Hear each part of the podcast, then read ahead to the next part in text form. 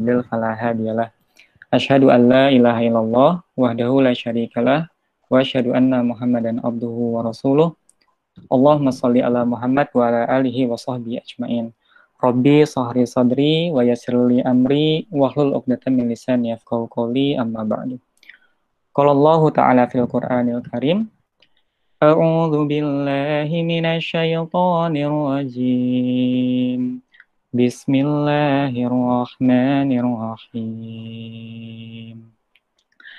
ألم تر كيف ضرب الله مثلا كلمة طيبة مثلا كلمة طيبة كشجرة طيبة كشجرة طيبة أصلها ثابت وفرعها في السماء تؤتي أكلها كل حين بإذن ربها ويضرب الله أمثال للناس لعلهم يتذكرون صدق الله العظيم Ya, Alhamdulillahirrahmanirrahim. Senang sekali rasanya sore ini bisa ketemu secara virtual silaturahmi dengan teman-teman Universitas Siliwangi. Jadi saya kaget ketika pertama kali dapat pesan dari Rijal ya yang yang mengontak uh, karena uh, iya maksudnya sebelumnya juga nggak pernah main ke Unsil ke Tasik juga pernah ke Tasik cuman nggak begitu sering juga jadi ini jadi kesempatan yang berharga banget. Bersyukur, alhamdulillah uh, sore ini bisa silaturahmi dan Bismillah diniatkan di sini kita apa ya? Di sini mah belajar bareng-bareng. Justru saya ketika ngelihat saya usia 25 nih sekarang berarti. Teman-teman rata-rata usia berapa kalau boleh tahu? Mungkin boleh di kolom chat. Rata-rata usia berapa sekarang? Kalau Danan berapa, Danan? Oh, saya insya Allah 21. Oh, 21 ya. Berarti kelahiran 99 sama kelahiran 20 gitu ya. Itu se seusia adik saya. Jadi di sini saya memposisikan diri sebagai apa ya? Sebagai orang yang mungkin lahir duluan aja gitu ya, yang sharing kepada adik-adiknya yang semoga dengan sharing ini ada manfaat uh, yang bisa dibawa pulang dan bisa bermanfaat untuk aktivitas mentoring teman-teman. Oke, jadi uh, salam kenal teman-teman semua. Nama saya Faras. Aktivitas saat ini setidaknya ada tiga. Yang pertama sebagai suami dan ayah insya Allah menyusul. Jadi sekarang istri sedang mengandung, uh, sudah pekan ke-31. Uh, jadi mohon doa dari teman-teman insya Allah uh, beberapa sebulan lagi sih kalau dari uh, apa hari perhitungan lahirnya insya Allah lahiran. Mohon doanya dari teman-teman semua. Semoga uh, ibunya juga janinnya nanti bisa lahir dengan selamat ya bila berkenan mohon doanya. Kemudian aktivitas juga sekarang membangun perusahaan startup pertanian namanya Agrivasi. Jadi eh, sebuah eko, ekosistem startup pertanian yang menaungi tim Agri-Quran, Agri-Store, sama tim Bumi. Jadi kita punya cita-cita untuk bisa memakmurkan kehidupan melalui pertanian dengan inspirasi Al-Quran. Nah, kemudian juga aktivitas sekarang uh, senang nulis gitu. Cuman saat ini um, lebih banyak nulis di ini ya, di kerjaan. Jadi untuk nulis untuk tulisan pri, yang sifatnya personal, pribadi itu lagi agak berkurang. Juga ya senang cerita. Jadi alhamdulillah senang banget ketika dapat uh, sesi-sesi kesempatan seperti ini. Nah, ini kontaknya Nah, jadi ini yang tadi sempat disampaikan ya, uh, di antara hasil tulisannya adalah ini. Jadi yang kanan, Rihlah Perjalanan Tiga Benua, ini tahun lalu Alhamdulillah. Uh, dan kemudian ini mohon doanya yang kiri ini masih mock up sebetulnya, lagi proses menulis bareng istri. Ya, jadi ada cerita unik lah Alhamdulillah. Jadi pertama kali ketemu istri itu waktu lamaran. Jadi sebelumnya belum pernah ketemu benar-benar. Pertama kali ketemu fisik uh, ngeliat gitu secara langsung nazor itu ketika lamaran. Nah dan salah satu wasilahnya itu dari uh, buku ini Rihlah Perjalanan Tiga Benua. Jadi istri waktu itu pembeli terjauh di suatu pulau namanya Pulau Buhias, lebih dekat ke Filipina daripada ke uh, Indonesia, daripada ke Jakarta khususnya gitu. Ya cuman ya begitulah kadang ya Allah menggerakkan, masya Allah gitu. Jadi dari wasilah buku ini istri pembaca dan alhamdulillah gitu uh, ya ada tangan-tangan yang masya Allah lah tangan-tangan Allah gitu ya akhirnya bisa menikah alhamdulillah dan sedang proses bareng istri untuk uh, menuliskan uh, apa yang menjadi proses pernikahan sampai sekarang gitu karena rasanya ada pelajaran yang semoga bisa dibagikan dan semoga bisa bermanfaat. Nah, dan aktivitas lainnya yang tidak tertulis tadi adalah sebagai mentor. Jadi uh, ya Bismillah saya coba memberanikan diri untuk mengambil materi yang sebenarnya kalau dipikir-pikir ini materi yang baru kali ya dari dulu zaman sejarah lembaga dakwah kampus kayaknya eh, baru-baru sekarang nih ada materi mentoring online ya menyesuaikan dengan kondisi after pandemi. Nah jadi uh, sekarang juga beraktivitas sebagai mentor, cuman karena saya sudah tidak di kampus, sekarang uh, pulang ke jadi dulu di IPB di Bogor ke, dan asal dari Bandung, jadi pulang lagi ke Bandung dan pulang lagi ke sekolah. Jadi sekarang aktivitasnya di dakwah sekolah, jadi menjadi mentor nemenin adik-adik siswa SMA Nah, jadi uh, selama pandemi berlangsung, ini megang tiga kelompok. Nah, ini kelompok anak kelas 12 yang akhirnya saya coba oper gitu ya, biar lebih maksimal. Kemudian ini yang sekarang lagi dipegang anak-anak kelas 2. Satu lagi ada anak kelas uh, yang baru lulus, alhamdulillah baru lulus uh, eh, SMA. Jadi sekarang masuk uh, maba ya. Nah, cuman tidak difoto. Ya, jadi ini seputar aktivitasnya. Dan saya merasa uh, senang sekali juga dapat kesempatan sharing terkait dengan mentoring. Karena apa? Karena saya merasa um, mentoring ini jadi penyelamat kehidupan saya pribadi. Mungkin teman-teman uh, boleh di share di kolom chat ya. Kira-kira apa yang menjadi alasan teman-teman dulu mau ikut mentoring ya bahkan sekarang pengen jadi pementor. Boleh ya share alasannya di kolom chat biar cukup interaktif ya, biar walaupun walaupun virtual semoga tidak hanya searah. Tapi kalau boleh tanya ke akang moderator, kalau Danan boleh tahu nggak Nan, kenapa sih ikut mentoring dulu, kemudian kenapa sih sekarang mau jadi pementor?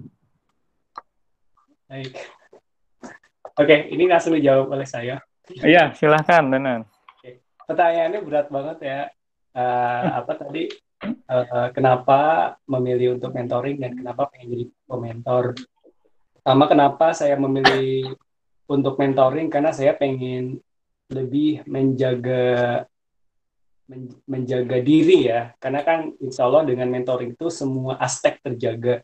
Salah satunya adalah pergaulan kemudian segala aspek saya kira semuanya akan terjaga ketika kita konsisten untuk mentoring itu yang pertama. Dan kemudian atas support dari orang tua lingkungan keluarga dan lingkungan uh, sekolah teman semuanya itu itu support atas mentoring. Jadi sampai sekarang saat ini saya juga mentoring. Kemudian untuk ditanya kenapa ingin jadi pementor? Karena sepertinya sudah saatnya saya untuk untuk apa ya untuk berbagi bukan lagi diberi gitu.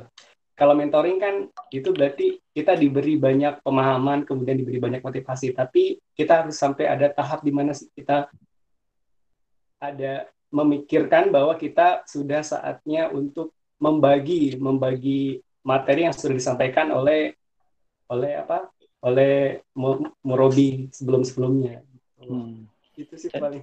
Alasannya memberi ya, tidak hanya dia dapat tapi juga akhirnya ingin memberi. Nah, teman-teman yang lain boleh juga nih share di kolom chat ya kira-kira kenapa dulu mau ikut mentoring dan kenapa sampai sekarang pengen uh, terusin lanjutin jadi pementor ya. Nah, kalau saya pribadi jujur tadi mentoring menjadi penyelamat hidup. Kenapa? Jadi uh, izin flashback ke belakang dan sedikit cerita teman-teman. Uh, saya terlahir dalam kondisi uh, kaki saya pincang gitu. Suatu kondisi yang sangat saya benci gitu. Saya masih ingat dulu waktu SD setiap datang ke sekolah itu diejekin sama kakak kelas. Waktu itu saya masih kelas 1 diejek sama anak kelas 5 SD gitu. Dia bilang ah kaki panjang sebelah kaki berat sebelah. Nah jujur ketika itu rasanya sakit banget teman-teman tapi ya sebagai anak kecil anak kelas 1 SD dan perawakan saya tidak besar gitu apa yang bisa saya lakukan jadi ketika itu saya diam aja tapi sungguhnya dalam hati sakit rasanya dan sangat marah nah saya nggak bisa melampiaskan rasa marah rasa kesal itu kecuali ke uh, umi saya ke ibu saya Nah, akhirnya ketika pulang ke sekolah, saya ngadu ke Umi saya, Umi, kenapa sih Allah ciptakan kaki A seperti ini? Ketika itu pas dengar pertanyaan saya, Umi diem aja.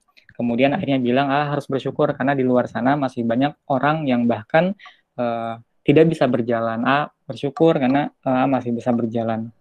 Nah, uh, ketika itu masih kelas 1 SD ya, nggak puas dengan dengan jawaban orang tua, akhirnya saya pergi ke kamar gitu ya, lari ninggalin umi saya, bluk, loh, brek, nah, ngerem diri di kamar gitu ya, tidak puas dengan jawaban umi saya.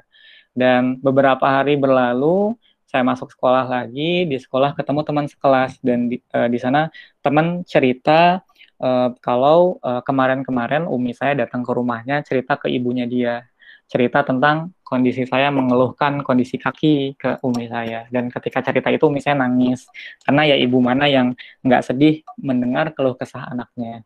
Nah dari situ saya apa ya uh, merasa uh, marah dengan diri sendiri gitu. Tambah marah dengan diri sendiri dan merasa menyesal gitu karena membuat ibu sendiri menangis. Dan alhamdulillah saya mendapati ibu saya ini orang yang sangat uh, sabar gitu ya telaten. Jadi dulu dari zaman SD kelas 5 itu dipaksa untuk ikut mentoring gitu. Nggak ngerti gitu ya dipaksa aja harus ikut mentoring nah, tapi alhamdulillah masya Allah ketika di mentoring akhirnya mendapat uh, apa ya banyak banyak insight di antaranya di mentoring saya mendapat salah satu ayat favorit saya ini juga mungkin teman-teman banyak yang tahu ya coba tebak nih ya di kolom chat ayat berapa surat apa A'udzu billahi minasyaitonir rajim. Bismillahirrahmanirrahim. هو الذي جعل لكم الأرض ذلولا فامشوا في مناكبها وكلوا من رزقه وإليه النشور Coba di kolom chat surat apa itu dan ayat berapa? Kalau panitia ada door prize mungkin boleh dikasih door prize ya sama panitia. Ada yang tahu surat apa, ayat berapa?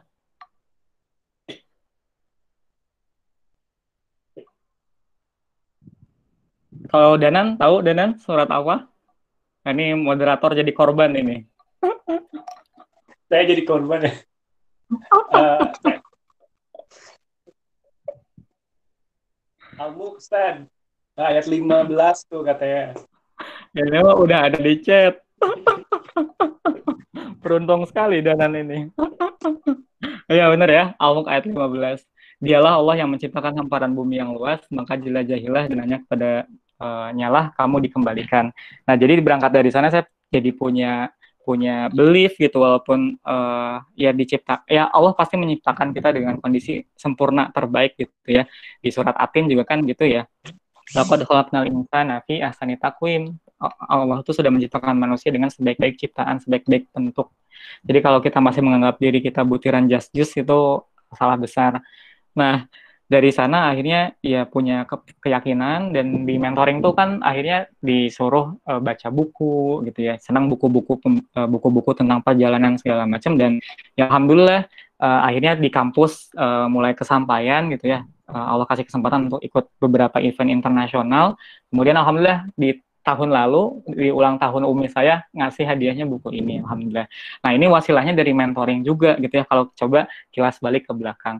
Betapa mentoring uh, menyelamatkan hidup saya gitu dan uh, dari sini pengen bersyukur ke Allah dan salah satu wujud bersyukurnya adalah dengan cara uh, ya saya merasakan manisnya mentoring, semoga adik-adik saya juga nanti dapat bisa merasakan manisnya mentoring, indahnya mentoring. Nah, dan kita berangkat dari kenapa dulu ya teman-teman. Kenapa sih kita ikut mentoring gitu? Ini juga untuk menguat akhirnya menguatkan adik-adik kita kenapa sih sebetulnya kita perlu ikut mentoring gitu. Nah ini uh, ada sebuah kisah teman-teman. Izinkan saya bercerita. Kisah ini saya dapatkan dari guru menulis saya. Jadi uh, di suatu pulau ada uh, tiga kawanan.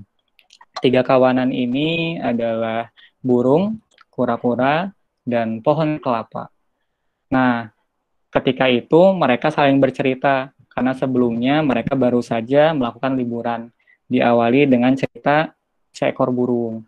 Nah, sang burung ini bercerita sewaktu liburan dia mengepakkan sayapnya tinggi ke angkasa. Dari ketinggian dia melihat hamparan samudra, indahnya samudra. Bahkan dia bisa pergi dari satu pulau yang satu ke pulau yang lainnya.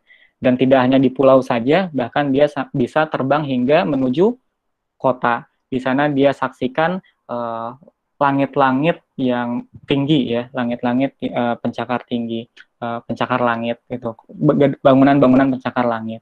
Nah, dengan cerita itu akhirnya kura-kura dan pohon kelapa dibuat takjub dengan ceritanya si burung. Nah, sekarang giliran kura-kura, ternyata kura-kura pun punya uh, kisah yang tidak kalah seru, tidak kalah menakjubkan dari kisahnya si burung. Nah, kenapa? Karena walaupun tidak bisa terbang, ternyata kura-kura bisa berenang. Dan ketika berenang di dalam samudera, kura-kura melihat apa yang tidak bisa dilihat burung. Indahnya makhluk-makhluk lautan, terumbu karang, ikan-ikan, dan keindahan lainnya. Dan dengan berenang juga, kura-kura bisa melintasi dari satu pulau ke pulau yang lainnya. Nah, dan dengan cerita kura-kura ini, pohon kelapa dan burung dibuat takjub akan cerita kura-kura. Nah, sekarang giliran giliran si pohon kelapa bercerita. Awalnya burung dan kura-kura sanksi dengan cerita pohon kelapa. Kenapa? Karena e, jangankan berenang atau bahkan terbang, karena untuk bergerak saja pohon kelapa nggak bisa. Tapi ternyata justru cerita pohon kelapa berhasil menggugah burung dan kura-kura. Kenapa? Karena ternyata walaupun tidak bergerak ke sana kemari, walaupun tidak terbang, tidak berenang, pohon kelapa setiap musimnya berbuah. Dan di antara buahnya yang matang, ada yang jatuh ke bawah, dan di antaranya ada yang uh, ada yang hanyut ke lautan, hingga kemudian sampailah ke samudera. Terombang-ambing, bahkan hingga sampai ke pulau-pulau yang lainnya. Di pulau-pulau yang lainnya, buah dari pohon kelapa itu kemudian ada yang bertunas bertunas, kemudian tumbuh menjadi pohon kelapa, pohon kelapa baru yang lainnya. Nah, di situlah burung dan kura-kura takjub. Kenapa? Karena boleh jadi ketika mereka melintasi pulau-pulau yang lainnya, dan ketika mereka menyaksikan pohon kelapa, maka pohon kelapa itu adalah pohon kelapa yang berasal dari kawan mereka. Nah, teman-teman sekalian, uh, usia kita terbatas. Usia kita ya paling banter 60-70 kali ya. Setelah itu ke mana kita? Ada di mana kita? Nah, tapi sungguhnya ternyata walaupun kita nanti sudah tidak ada, kita masih bisa hidup gitu. Amal-amal kita masih bisa hidup. Dengan apa? Ya dengan meneladani pohon kelapa gitu ya. Kita menumbuhkan eh, pohon-pohon uh, yang lainnya. Kita menumbuhkan semangat-semangat yang lainnya. Kita menumbuhkan penolong-penolong agama Allah yang lainnya. Nah, dan teman-teman sekalian, uh, bukankah dalam Al-Quran pun ada suatu perumpamaan yang indah sekali di surat Ibrahim ya ayat 24 sampai 25 yang tadi dibaca di awal. Nah, dan teman-teman sekalian di sini juga saya mengajak kepada diri saya sendiri juga mengajak kepada teman-teman ketika kita memang membutuhkan sesuatu, ketika kita sedang dalam kebingungan, pertanyaannya apa yang duluan kita cari gitu ya. Rujukan apa yang kita cari terlebih dahulu. Nah, di mana sebagai muslim seharusnya yang kita jadikan rujukan adalah Al-Qur'an. Wa nazzalna 'alaikal kitaba tibyanan likulli syai'in wa hudaw wa rahmatan wa busyra lil muslimin. Dan kami turunkan kepadamu Al-Qur'an untuk menjelaskan segala sesuatu dan petunjuk serta rahmat dan kabar gembira bagi orang-orang yang berserah diri. Al-Quran ini punya peran sebagai petunjuk dan gak hanya petunjuk teman-teman, tapi juga bisa jadi rahmat dan kabar gembira jadi uh, Allah tuh baik banget nurunin Al-Quran ke kita. Nah pertanyaannya, bagaimana kita memposisikan Al-Quran? Apakah hanya sebagai bacaan yang kita baca berulang-ulang tanpa kita tahu maknanya, atau sudah kita jadikan petunjuk? Nah, terkait dengan mentoring gitu ya, bagaimana akhirnya membangun bonding sama adik-adik mentor kita di tengah pandemi ini, ternyata di antaranya kita cari solusinya dari Al-Quran. Tadi ya, di surat Ibrahim, artinya Tidakkah kamu perhatikan bagaimana Allah telah membuat perumpamaan kalimat baik seperti pohon yang baik, akarnya teguh dan cabangnya menjulang ke langit. Pohon itu memberikan buahnya pada setiap musim dengan seizin Tuhannya. Allah membuat perumpamaan-perumpamaan itu untuk manusia supaya mereka selalu ingat, bagus, uh, supaya mereka selalu ingat. Nah, teman-teman sekalian, kalau kita coba tadaburi ayat ini, kita bisa menemukan menemukan empat karakter mukmin yang seharusnya melekat pada diri mukmin uh, dan kita belajar dari pohon gitu. Dan di mana kita bisa aplikasiin juga di mentoring. Nah, yang pertama adalah pohon yang baik atau toyib ya. Nah, di mana kita tahu teman-teman kalau kita amati pohon tidak semua pohon itu baik, subur dan banyak manfaat. Ada pohon yang ya tidak tidak baik ya, uh, seperti ya kita lihat contohnya sawit yang kurang baik karena dia menyerap air yang luar biasa, unsur hara yang luar biasa, dan akhirnya biasanya tanah yang ditanami oleh sawit itu akhirnya uh, tidak sehat. Nah, adapun perumpamaan mukmin ini seperti pohon yang baik. Bentuk luar dari akar hingga pucuk daunnya indah dipandang. Wangi aromanya juga manfaat berhasiat bagi lingkungannya. Lezat rasa buahnya menghibur, menenteramkan dan menenangkan. Dari dilihat aja udah enak, luar dalam udah enak. Nah, maksudnya apa? Maksudnya uh, adalah ya ketika kita mentor juga pastikanlah kondisi kita kondisi yang benar-benar siap enak dilihat. Makanya ini saya malu nih ketika tadi uh, Danan ya jadi moderator kayaknya tuh udah well prepare lightningnya mantep, udah nyisir gitu ya, bajunya rapi, wah ini luar biasa lah. Nah, di mana sebagai seorang pementor juga harusnya kita mempersiapkan well prepare. Nah, bahkan ada salah satu kisah, teman-teman, kalau tidak salah, salah seorang ulama hadis Imam Abu Hanifah. Uh, tapi nanti khawatir saya salah, silahkan koreksi. Jadi setiap beliau menerima tamu ke rumahnya, beliau nanya dulu, ini kita mau mendiskusikan hadis atau ngobrol biasa aja gitu ya. Kalau ngobrol biasa aja, langsung lanjut saat itu juga. Tapi kalau ngobrolin hadis, Imam Ibu Abu Hanifah mandi dulu teman-teman, bersuci dulu, memastikan dirinya bersih dahulu, baru membahas. Dan bukankah ketika kita mentoring ya, tunjukkan kita Al-Quran, tunjukkan kita sunnah gitu ya. Nah dan bagaimana kita mempersiapkannya? Apakah adab-adabnya sudah kita jaga? Kemudian yang, oh ini ada yang kelewat, mohon maaf. Yang kedua adalah uh, akarnya teguh Nah, akarnya teguh, gimana teman-teman? Akar ini ketika pada pohon, dia menjadikan pohon tersebut kuat dan menjadikan pohon tersebut bertahan lebih lama dan juga menjadikan pohon tersebut rindang. Nah, di mana di surat ini, surat Ibrahim, kalau kita coba periksa kayak tafsir Ibnu Katsir atau tafsir Al-Azharnya Buya Hamka, akar di sini berarti yang pertama ada yang memaknainya dengan kalimat uh, kalimat thayyibah ya la ilaha illallah gitu. Nah, berarti teman-teman kita harus memastikan uh, akidah pondasi pondasi kita kuat ya, akidah kita, keimanan kita itu kuat. Nah, dan semakin itu kuat, maka akan semakin kokoh gitu. Nah, maksudnya pastikanlah walaupun ini sebetulnya jadi hal yang enak banget ketika online-online gini gitu. Karena apa? Karena kita di depan laptop dia biasanya ya. Dan di depan laptop tuh kita bisa googling dengan leluasa gitu. Jadi kita bisa memastikan materi-materi yang kita dapat well prepare, kemudian kita lebih leluasa dalam menyampaikannya dari sumber-sumber yang benar-benar terpercaya gitu ya. Secara hadisnya mungkin sohi, secara sumbernya kredibel dan lain sebagainya. Nah, kemudian yang ketiga memiliki dahan serta rantang ranting yang kuat dan tinggi. Nah, dan kita tahu ya teman-teman, semakin tinggi dan kuat sebuah pohon, maka semakin rindang dedaunannya, memberi udara untuk kehidupan, setiap manusia yang datang akan merasa nyaman berteduh di bawahnya. Nah, maknanya teman-teman sebagai mentor gitu, maupun uh, ini online teman-teman, ataupun nanti kondisi normal jadi offline, pastikanlah kita memiliki rantang yang ranting yang kuat dan tinggi. Maksudnya ruhiyah, pastikan hubungan kita dengan Allah uh, dan akhlak kita kepada sesama itu tinggi dan kuat. Semakin tinggi ruhiahnya, semakin baik akhlak kita, maka lingkungan pun akan semakin nyaman dengan kita. Adik-adik mentor akan semakin nyaman dengan kita. Di mana permisalan ini juga punya makna, berarti mukmin harus punya uh, fisik yang bugar dan kuat gitu ya karena kesehatan kekuatan fisik itu bisa dilaksanakan secara sempurna gitu eh, perintah-perintah Allah dan teman-teman mungkin di sini ada yang sambil ngajar nggak aktivitas kuliahnya uh, mungkin ngerasa ya bagi para pengajar justru kondisi-kondisi uh, new normal, kondisi kita mentoring online gini justru kadang lebih menguras energi. Kita uh, mata di depan layar seharian gitu ya, kadang kita lupa minum dan segala macamnya. Nah, pastikanlah walaupun kita apa online kuliah khususnya ya, teman-teman juga kuliah tuh. Kuliah dari rumah itu kan kadang harus mantengin dosen gitu dan segala macamnya, pastikan nutrisinya terpenuhi gitu ya. Karena ya kita punya peran penting lah uh, sebagai pementor.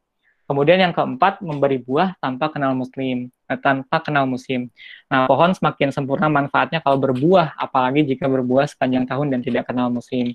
Nah, maknanya berarti seorang mukmin beramal yang bermanfaat untuk dirinya, keluarganya, dan lingkungannya secara sinambung dan istiqomah, tidak hanya sesekali saja. Nah, pastikanlah teman-teman gitu, uh, kita kesinambungan yang namanya mentoring sepekan sekali, benar-benar terfollow up dengan baik gitu ya. Uh, nah, di mana ya tadi sebagai seorang pementor pastikanlah kelompok kita istiqomah seperti itu.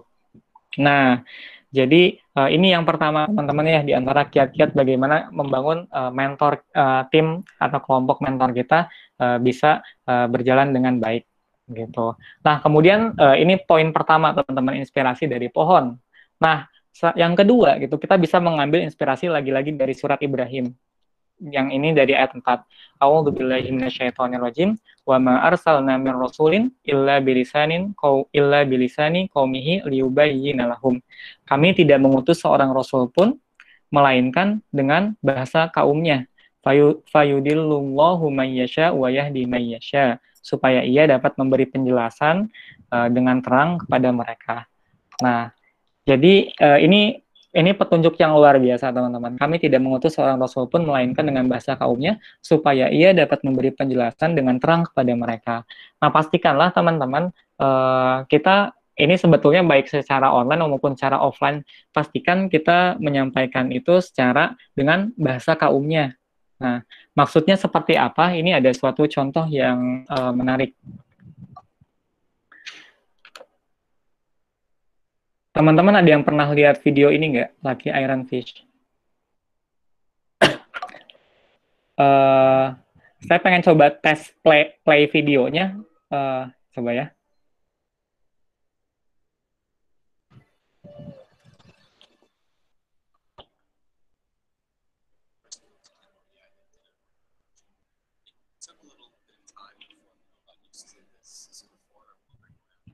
Nah, saya mau nanya patah-patah nggak videonya?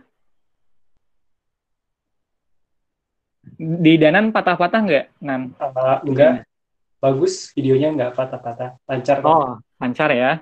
Ya. Uh, karena lancar, karena lancar kita coba nonton ya.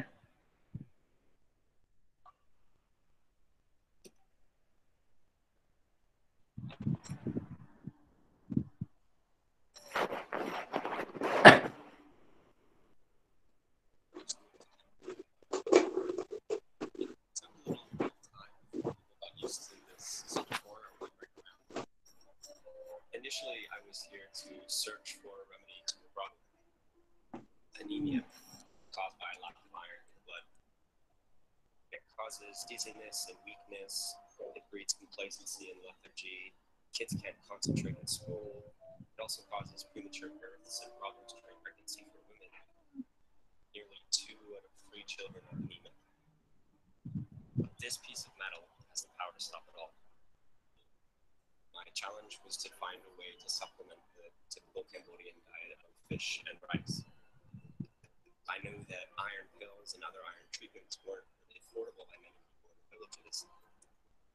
in my search, I found that cooking in a cast iron pot then release iron into the food, and that iron is then absorbed in the diet. But I realized that most Cambodian women use aluminum pots because they're cheaper and lighter. Then I got to thinking, what if I could get them to put this chunk of iron in their pot? It would be a simple, cheap, and accessible treatment that even remote villagers could use. But my simple solution had one big problem. I found that the women were hesitant to add this sort of ugly piece of iron into their pots. I found that the iron blocks came in very useful, but just not in the pots. And so I realized I had to dig a little bit deeper. I searched for everything. I looked at sayings and beliefs, I looked at rituals, anything that would give me a better understanding of Cambodian culture. And then I landed this symbol of good luck. I think I uh, was a little bit shocked when I when I found out how positive the findings were. In the test areas, anemia has pretty much disappeared altogether, which is absolutely astounding. It was, far exceeded what we had expected. This little fish holds the key to treating anemia across the region and beyond. It's definitely one lucky fish.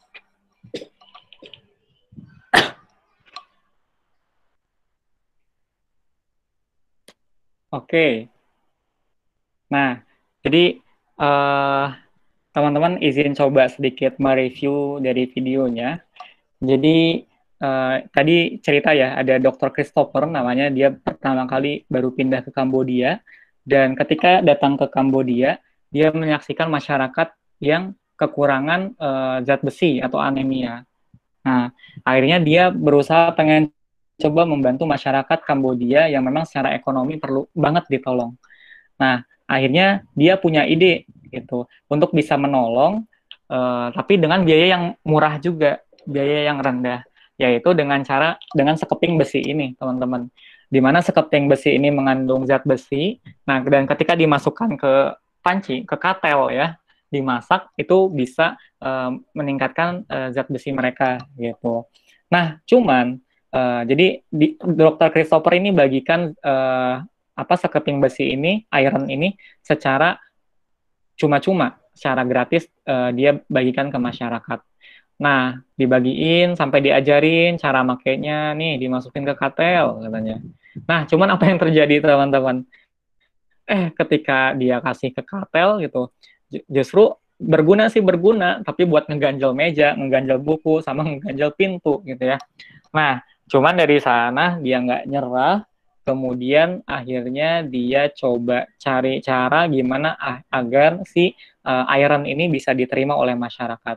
Nah, akhirnya dia, dia lakukan riset. Kemudian dari riset itu dia dapat dapat inspirasi. Inspirasinya adalah ternyata masyarakat Kambodia ini gitu, mereka punya kepercayaan. Tanda kutip kaum Kambodia ini mereka punya uh, kepercayaan gitu ya, uh, ikan sebagai simbol keberuntungan gitu. Nah, jadi akhirnya si ironnya akhirnya dibuatlah dalam bentuk ikan dan kemudian ketika coba dibagikan lagi ke masyarakat, masyarakat mau gitu ya untuk masukin uh, iron uh, lucky iron ini, lucky iron fish gitu ya ke katel. Nah, maksudnya apa nih? Uh, ibroh atau pelajaran apa, insight apa yang bisa kita ambil gitu ya. Tadi pastikanlah kita uh, ketika nge-mentor itu dengan menggunakan uh, bahasa adik-adik kita gitu. Kita belum bisa ta uh, perlu kita gali dulu uh, sebenarnya adik kita itu kayak gimana sih. Jadi teman-teman uh, di sini ada jurusan ini enggak sih komunikasi? Ada yang jurusan komunikasi nggak teman-teman? Nah, jadi uh, di antara ilmu yang perlu di dimiliki oleh seorang mentor di antaranya ilmu komunikasi. Nah, uh, ketika kuliah saya uh, ambil minor komunikasi dan dapat uh, teori materi yang cukup relevan dan sangat bermanfaat dipakai ketika khususnya seperti mentoring ya. Jadi ternyata teman-teman proses komunikasi itu ada beberapa tahap ini ya, mulai dari sender, pengirim informasi, kemudian ada proses encoding, di mana encoding ini menyesuaikan dengan channel yang kita pakai gitu ya. Uh, kalau mentoring kan cukup clear ya, kita mentoring uh, ya berarti channelnya ya disampaikan secara lisan, secara langsung atau mungkin secara visual kalau bentuknya online. Tapi mungkin kalau uh, kalau kita nanti bahas tentang LDK media gitu ya, kita kan akhirnya harus menyesuaikan channelnya pakai apakah video yang kemudian di share di, di TikTok atau melalui teks aja yang mungkin itu di-share-nya cukup di Twitter atau mungkin di Facebook atau broadcast gitu atau pakai apa harus menyesuaikan. Kemudian dari channel ini ada proses decoding ada proses penerimaan karena tiap orang itu uh, tergantung dari receivernya penerimanya. Kalau keilmuannya cukup tinggi gitu ya cukup bagus akademis kayak kita gitu mungkin dia bisa mencerna dengan baik gitu. Tapi beda cerita ketika misal lawan bicara kita mohon maaf gitu ya uh, tidak kuliah Uh, nah ini kan harus disesuaikan bahasanya ya. Uh, nah dan di mana perlu ada feedback sebetulnya. Suatu komunikasi dikatakan berhasil ketika ada feedback gitu. Nah dan di mana teman-teman pastikanlah start from the end. Pahami dulu bahasa adik-adik kita, receiver. Mulai dari receiver, barulah kita menyesuaikan bagaimana kita mengemas pesan-pesan kita. Kita ngambil uh, ngambilnya dari Al-Qur'an, dari As-Sunnah, tapi juga kemudian kita punya uh, punya tugas untuk bagaimana mengemasnya, teman-teman. Ini inspirasinya kita bisa dapatkan juga dari Quran surat Asy-Syu'ara. Nah, surat Asy-Syu'ara ini menarik banget. Jadi diturunkan uh, latar belakang penurunan surat Asy-Syu'ara ini diturunkan ketika fase dakwah Nabi mulai bergeser dari fase sembunyi-sembunyi ke fase terang-terangan. Nah, di mana untuk masuk ke fase terang-terangan, maka dibutuhkanlah ilmu komunikasi. Nah, kalau kita lihat surat Asy'ara artinya syair, syair penyair ya, penyair.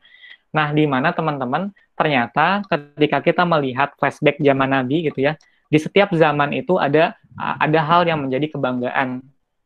Ada hal yang menjadi gengsi. Contoh ketika zaman Nabi Musa, gengsinya adalah gengsi ilmu sihir. Itulah kenapa akhirnya Nabi Musa mukjizatnya adalah tongkat yang kemudian bisa berubah jadi ular hingga membelah lautan.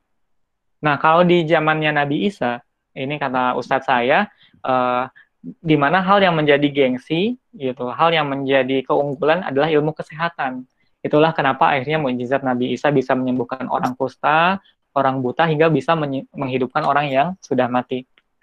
nah, di zaman Rasulullah Shallallahu Alaihi Wasallam, yang menjadi kebanggaan uh, orang-orang itu adalah syair-syair.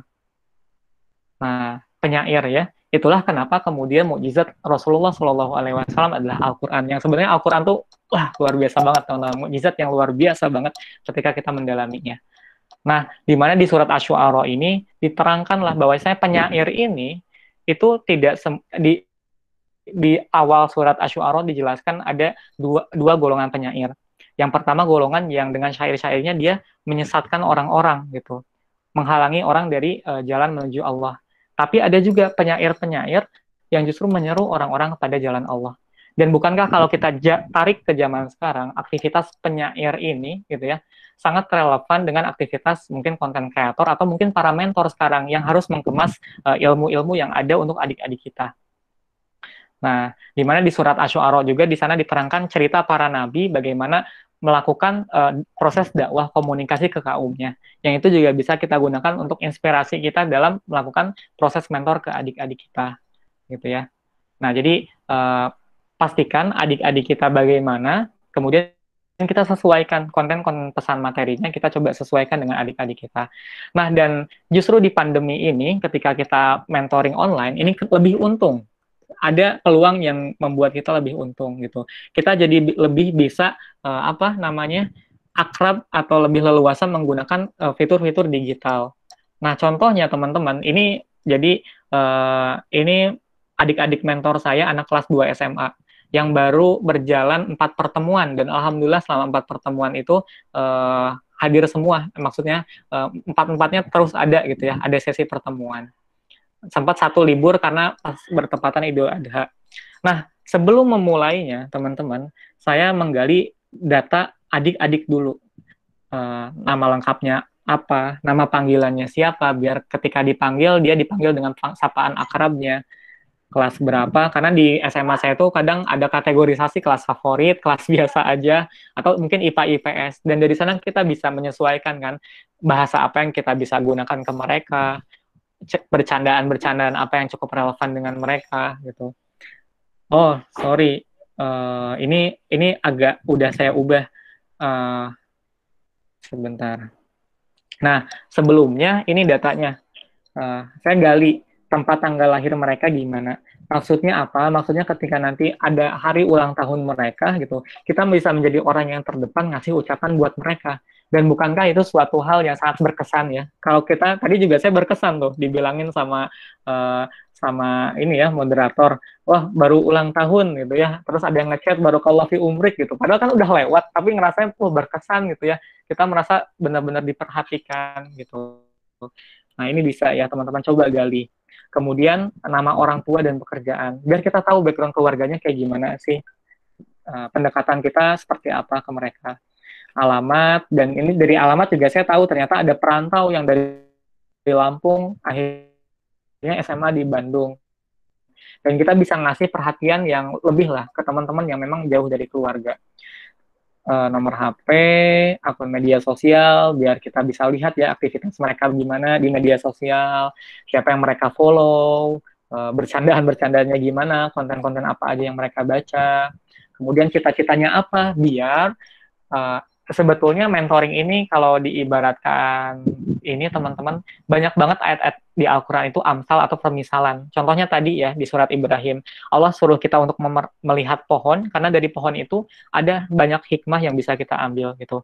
Nah di mana di antaranya teman-teman ketika kita melakukan proses pembinaan, kita juga harus melihat uh, proses menanam teman-teman uh, falah ya uh, para petani. Uh, Nah, di mana uh, kalau nanam itu kan sabar gitu ya, ditanam uh, dikasih nutrisi-nutrisi, disiram dengan istiqomah dan seperti itu juga proses mentoring gitu. Kita mengharapkan adik-adik kita tumbuh dan adik-adik kita pun ikut mentoring alasannya karena mereka ingin bertumbuh. Tadi ketika ditanya ya kenapa pengen ikut mentoring? Alasannya pengen dapat lingkungan yang mendukung. Dan begitulah tanaman juga ya teman-teman akan tumbuh dengan baik ketika uh, media tanamnya baik, uh, tanahnya subur gitu. Nah, dan pastikanlah kita tahu ya apa yang menjadi tujuan adik-adik mentor kita. Sehingga nutrisi-nutrisi bahan-bahan mentor yang mentoring yang kita kasih itu bisa relevan dengan cita-citanya adik-adik kita. Nah, terus kita gali hobinya biar nanti kalau butuh refreshing, kita bisa uh, dengan hobinya mereka, tanya tokoh idolanya gitu ya biar bisa menyesuaikan obrolan dengan mereka juga latar, lebih tahu latar belakang mereka. Buku dan film favorit juga kita coba tanya gitu ya.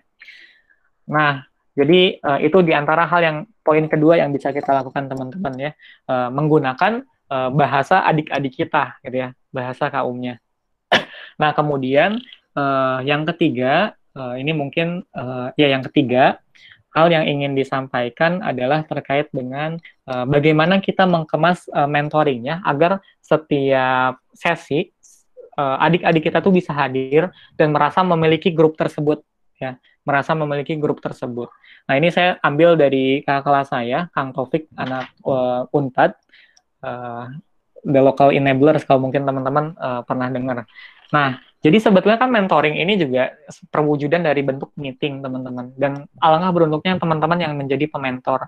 Teman-teman punya uh, pengalaman, experience yang lebih daripada teman-teman yang lainnya. Ketika nanti teman-teman memasuki dunia profesional, dunia kerja gitu ya, harus melaksanakan meeting segala macam dan harusnya itu sudah cukup bekalnya di mentoring teman-teman. Nah, di sini ada kiat-kiat bagus nih, how uh, to prepare productive meeting. Um, cuman sebelum itu Uh, ini karena lowbat, saya izin ambil charger dulu ya. Mungkin teman-teman juga uh, boleh tarik nafas dulu atau kalau mungkin kalau ada yang mau didiskusikan boleh mulai di chat dari sekarang. Saya izin ambil charger dulu ya.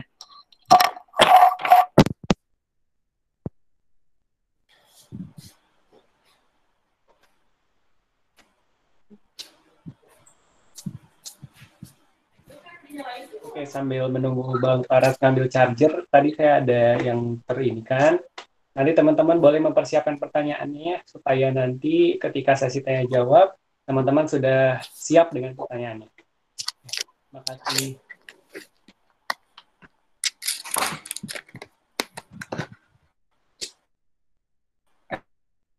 saya lanjutin ya. Ini ada beberapa kiat teman-teman ya yang bisa kita lakukan untuk membuat uh, mentoring atau meeting yang produktif. Yang pertama, uh, ini cukup clear sih ya, identify the purpose of the meeting. Tujuannya udah cukup clear lah ya di mentoring. Nah, cuman tadi kita harus tahu juga perspektif bukan hanya tujuan dari kita yang hanya mendeliver uh, materi, tapi kita juga harus tahu tujuan adik-adik kita ikut mentoring itu sebenarnya apa sih gitu. Nah, dengan kita tahu tujuannya, maksudnya kita bisa lebih enak lah uh, dalam uh, mengelola kelompok mentoring kita. Kemudian yang kedua, uh, kalau ini, nah ini nanti poin selanjutnya habis ini terakhir ya. Make sure you really need a meeting. Kemudian uh, develop uh, preliminary agenda. Buat agenda rapat beserta durasi setiap agenda. Nah, jadi teman-teman, sering kali kenapa adik kita agak males gitu ya ikut mentoring, karena boleh jadi adik kita tuh ngerasa, uh, ah, apa ya, maksudnya kadang ada agenda yang tidak clear, teman-teman. Ada agenda yang tidak clear. Maka kalau bisa, kan kita bikin acara tuh biasanya bikin rundown ya. Tadi juga saya dapat rundown materi acara hari ini dari Rijal. Luar biasa acaranya dari pagi ya teman-teman lanjut sampai sore. Masya Allah. Ini semoga masih pada on ya sore-sore. Nah, uh, alangkah lebih baiknya ketika mentoring mentoring kita kita buat rundown agendanya yang clear gitu ya agenda pembukaan jam segini sampai jam segini kemudian agenda tilawah jam segini sampai jam segini oleh siapa uh, yang dibaca surat apa kemudian kalau ada sesi sharing sesi sharingnya oleh siapa?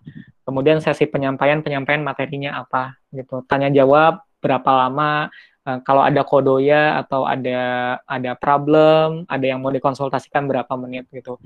Nah jadi dengan demikian jadi transparan dan anak-anak senang ikutnya. Kemudian uh, ini select the right participant. Ini kalau di meeting sih kita harus pastiin uh, siapa aja yang memang perlu ikut rapatnya. Tapi kalau di mentoring ya kita pastikanlah adik-adik kita siapa aja gitu ya. Uh, mungkin kita bisa mencontoh Rasulullah di medan perang ya teman-teman di medan perang aja gitu ya. Rasulullah sampai nanyain sahabatnya siapa yang nggak hadir gitu ya atau ketika sholat berjamaah gitu. Nah pastikan juga kita benar-benar ngerti nih siapa adik-adik kita yang hadir, siapa yang lagi nggak hadir. Yang lagi nggak hadir kita pastikan kenapa gitu. Dan ini juga siasat sih mungkin teman-teman juga melakukan ya. Eh kalau ada yang nggak hadir yuk yuk kita japri gitu ya, kita japri ajakin ikut mentoring atau kita sama-sama tanyain kenapa. Atau kalau lagi sakit yuk yuk sama-sama kita doain Allah semoga lekas sehat atau syafakillah gitu. Nah, terus poin selanjutnya assign roles to participant. Jadi pastikanlah adik kita itu punya partisipasi di kelompok mentornya.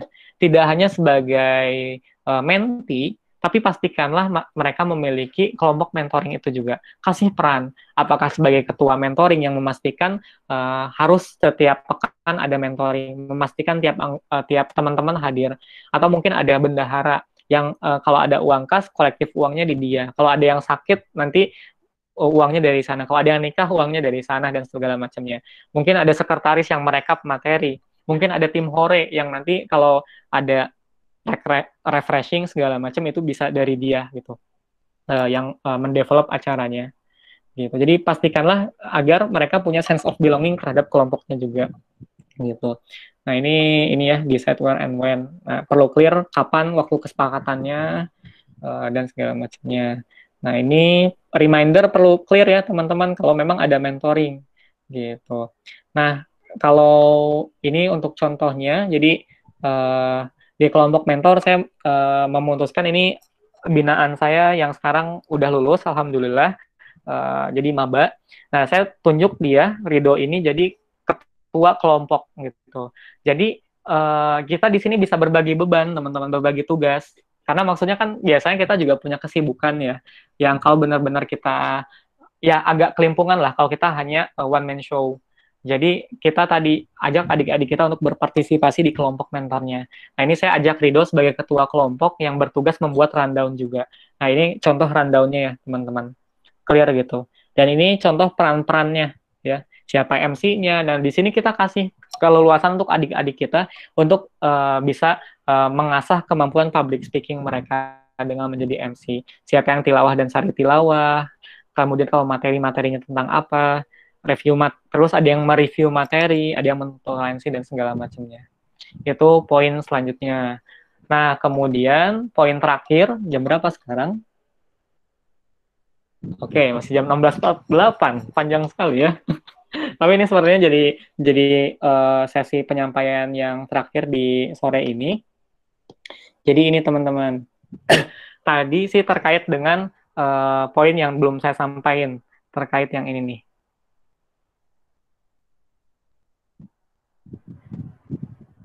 Make sure you really need a meeting. Dan alangkah bagusnya juga teman-teman kita ketika kita udah menanamkan dulu ke adik-adik kita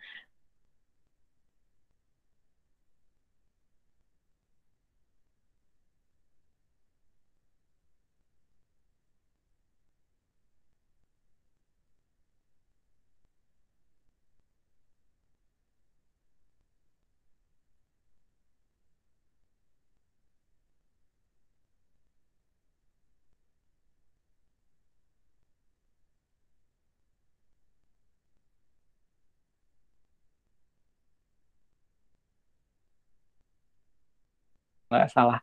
Dan ini ternyata sangat relevan banget dengan apa yang ada dalam Al-Quran. Nah, kenapa gitu ya? Nah, jadi di uh, buku itu Simon Sinek penulisnya bilang ada suatu hal yang cukup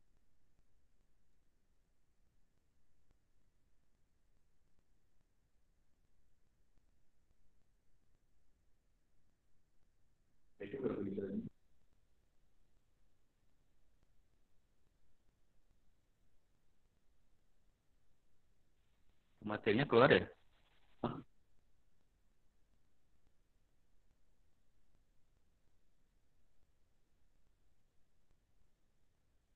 Oh ya, eh, Bang Farasnya keluar ya. Coba dari panitia boleh dikontak kembali Bang Farasnya barangkali ada kendala soal jaringan atau ada kendala lain begitu.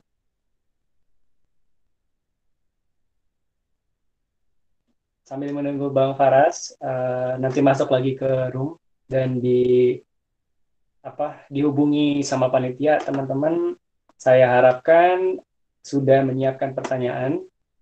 Sehingga nanti pukul 17.25 itu sesi diskusi dimulai. Teman-teman sudah siap dengan pertanyaannya? Bagaimana dari panitia? Apakah sudah dihubungi kembali Bang Farasnya Sepertinya beliau tadi keluar karena mungkin terkendala jaringan atau terkendala soal perangkat barangkali ya. Cek cek. Assalamualaikum. Waalaikumsalam. Tadi kan Maaf, maaf. tiba-tiba menghilang gitu. Iya, tadi untung diingetin Rijal. Makasih banyak Rijal. Kalau nggak diingetin saya nggak nyadar tuh ngomong aja terus. tadi sampai mana Danan sebelum disconnect? Tadi sampai ini, sampai yang apa menjelaskan soal yang tadi yang ditampilkan di itu tuh yang apa sih? Golden Circle bukan? Oh iya, Udah belum? Sure, itu belum. sure. Yang ada Sebentar. ada bulatan-bulatan gitu. Kayak tadi. Oh iya, sip. Nah itu. Ah, ah, ah. Oke, saya izin lanjutin ya. Golden Circle, saya coba ulang ya, tonton Bismillahirrahmanirrahim. Uh, tadi seperti biasa kalau disconnect lagi tolong diingat, tolong dikasih tahu ya. Wah, lebih banyak nih jawab. Nah, jadi ini diambil dari buku karangan Simon Sinek, uh, judulnya Start with Why. Ya, jadi jadi di buku itu dia bahas ada suatu hal yang cukup fundamental membedakan antara orang-orang yang luar biasa gitu ya dari segi pencapaiannya, dari segi narasinya dengan orang-orang yang biasa aja. Ternyata hal yang cukup membedakan itu adalah uh, dari segi alur bagaimana tiap orang berpikir, uh, berkata dan bertindak gitu. Nah, orang-orang besar itu biasanya mereka memulai dari dalam. Mereka cukup punya pondasi yang kokoh dimulai dari why.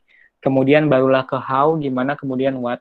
Kenapa? Karena kebanyakan orang itu terjebak pada what gitu ya. Uh, mereka kadang melakukan aktivitas, tapi mereka nggak tahu sebenarnya alasan mereka melakukan aktivitas itu apa. Contoh orang yang kuliah gitu ya. Uh, ini mungkin teman-teman entah ada yang merasakan atau tidak gitu ya. Ini dari pengalaman saya dulu di kampus di kuliah. Kadang uh, ada mata kuliah mata kuliah yang nilainya nggak bagus gitu. Dan setelah kita telisik kenapa gitu ya, oh ternyata kita ketika belajarnya itu nggak giat, nggak sungguh-sungguh, males-malesan gitu ya, menganggap ini sebagai formalitas belaka gitu. Dan setelah ditu dan setelah kita coba di realitas kehidupan sekarang gitu ya, baru baru nyadar oh ternyata itu ilmunya kepake banget tuh. Sayang banget ketika kuliah kelewat gitu aja gitu. Nah, boleh jadi ketika kuliah malas-malesan, ketika ngambil kuliah mata kuliah tersebut adalah karena kita belum tahu sebenarnya apa sih manfaat ilmu ini gitu kenapa sih kita belajar ini, apa manfaatnya untuk nanti ke depan dan segala macamnya gitu. Nah, jadi orang-orang uh, tadi teman-teman pastikanlah ketika kita melakukan aktivitas kita sadar betul kenapa sih gitu kita melakukan ini, kenapa sih adik-adik kita akhirnya ikut mentoring, uh, emang apa untungnya, kenapa? Gitu ya. Nah, contoh nih ya teman-teman, uh, contohnya adalah uh, bukankah gitu ya kalau kita lihat sosok pribadi uh, Rasulullah Shallallahu Alaihi Wasallam sebelum diutus menjadi rasul saat saat-saat sebelum akhirnya malaikat Jibril turun apa yang sering beliau lakukan? Beliau melakukan uh, merenung ya uh, merenung di gua Hiro. Nah di gua Hiro tuh apa yang beliau lakukan? Beliau tadi merenung ya banyak bertanya kenapa kaumnya seperti ini? Kenapa kaumnya justru membunuh anak perempuannya sendiri? Kenapa kaumnya senang uh, uh, mabuk-mabukan. Kenapa kaumnya senang berjudi, senang mengundi undian gitu ya. Banyak melakukan perenungan. Contoh atau kita kisah uh, lihat kisahnya Nabi Ibrahim alaihissalam. Nabi Ibrahim kan uh, ada kisah mencari Tuhan ya. Lihat benda-benda langit gitu. Nah, pasti bukan kerjaan yang uh, yang nggak ada kerjaan gitu ya ngelihat langit tapi ngelihat langit itu dilandasi dengan pertanyaan kenapa kenapa sih bum, uh, dunia ini tercipta gitu? Sebenarnya untuk apa? Uh, dan pasti ada alasan gitu ya. Di balik penciptaan semua ini kenapa gitu. Nah ini juga sebetulnya teman-teman uh, saya pernah baca suatu uh, suatu referensi. Sebetulnya itu Nabi Ibrahim tidak sendirian ketika melihat benda-benda langit. Tapi uh, di sana beliau itu menga uh, mengajak kaumnya gitu ya. Jadi kaumnya diajak melihat benda-benda langit. Pertama dikasih lihat, oh itu uh, bintang, itu Tuhan gitu ya. Eh ternyata bintangnya tenggelam. Oh nggak mungkin. Uh, kaumnya juga ngambil kesimpulan itu pasti bukan Tuhan gitu ya. Kemudian bulan tenggelam lagi, ambil kesimpulan nggak mungkin Tuhan tenggelam. Kemudian matahari yang bersinar lebih terang, lebih besar gitu. Ya. Eh tenggelam lagi, ambil kesimpulan itu bukan Tuhan lagi. Nah dari kesimpulan-kesimpulan itu akhirnya Nabi Ibrahim ngasih kesimpulan maka Tuhan adalah yang menciptakan itu semua gitu ya. Dialah zat Allah yang maha esa. Nah uh, ini juga metode ini sih sebetulnya metode pembelajaran ya teman-teman. Kita ngasih perumpamaan gitu. Kemudian kasih perenungan gitu. Nah maksudnya tadi ya ada proses why gitu ya. Atau contoh kalau di ilmu modern ilmu fisika gitu ya ilmu gravitasi ditemukan oleh Newton ketika Newton lagi apa? Ketika Newton lagi duduk di bawah pohon gitu ya. Nah maksudnya dia pasti ada alasan kenapa duduk di bawah pohon. Dia lagi merenung uh, ininya kali ya, uh, rumus-rumusnya gitu ya. Eh, tatanya apel jatuh dan akhirnya terinspirasi lah rumus gravitasi gitu. Nah, orang-orang besar itu memulainya dari why. Kenapa?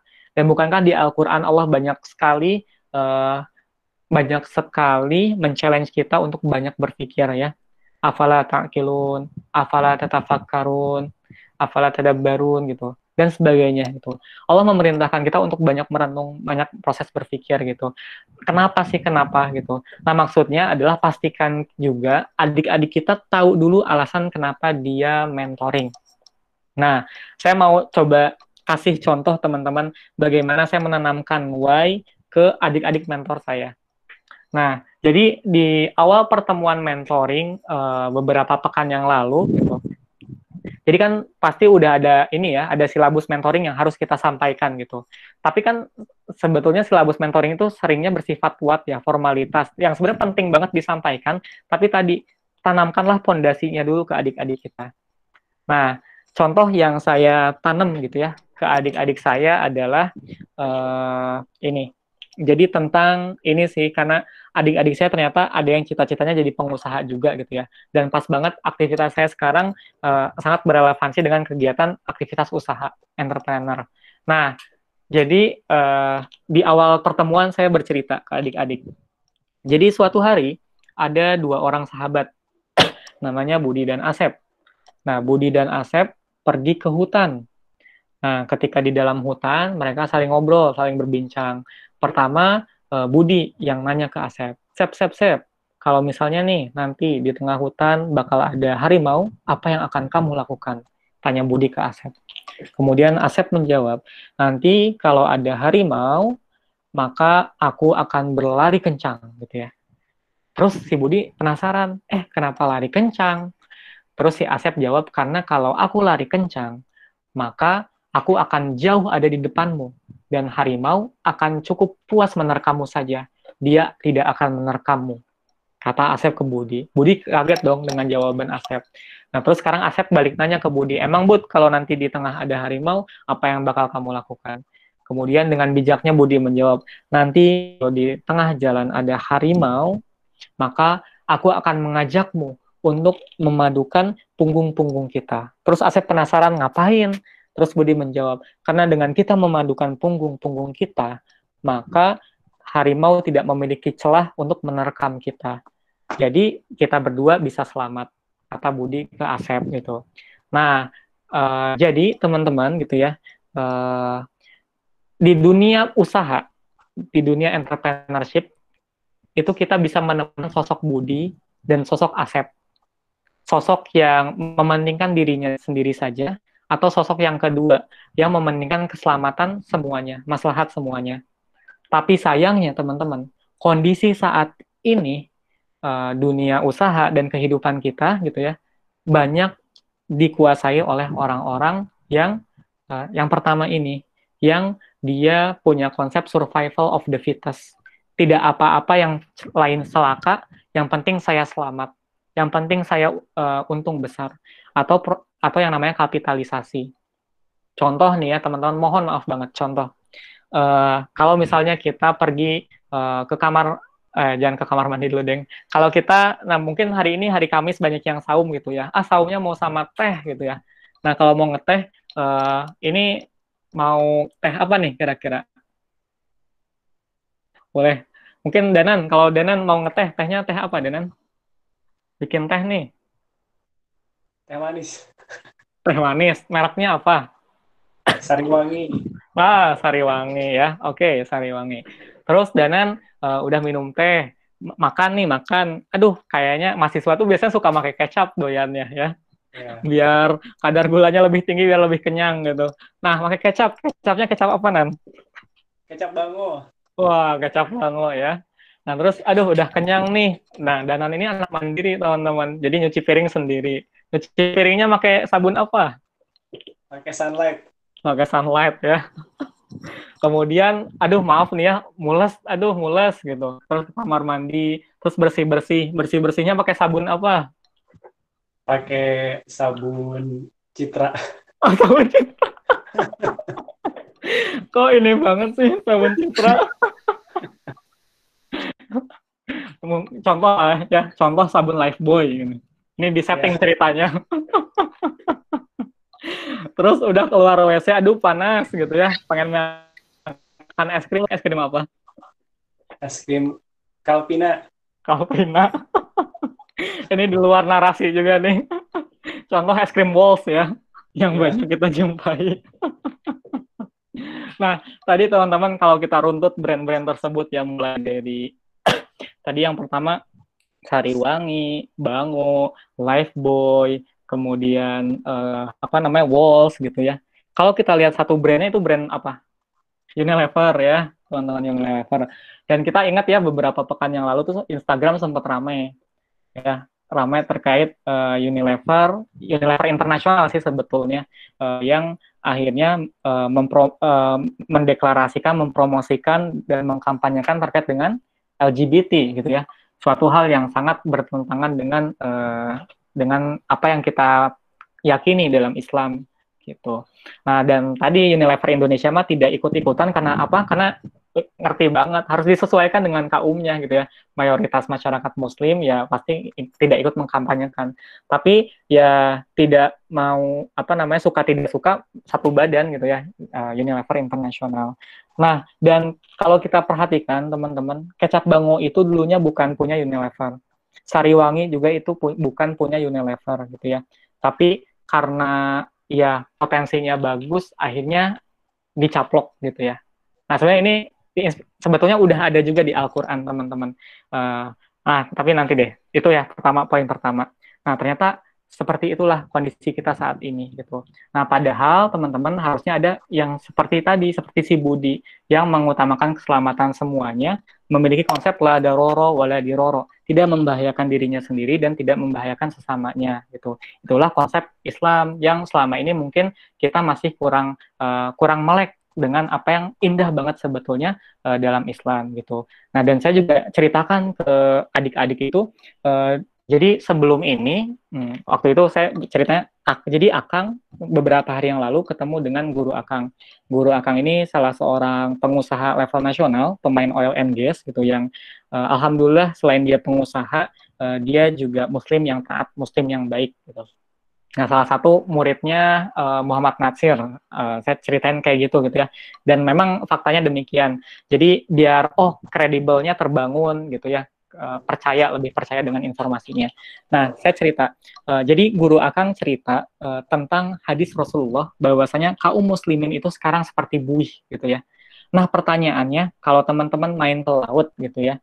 Kira-kira jadi laut itu punya tiga arus. Pertama arus yang paling dalam, kemudian arus yang tengah dan ada yang arus di permukaan. Nah, pertanyaannya, buih ada di mana? Ada di arus yang sebelah mana?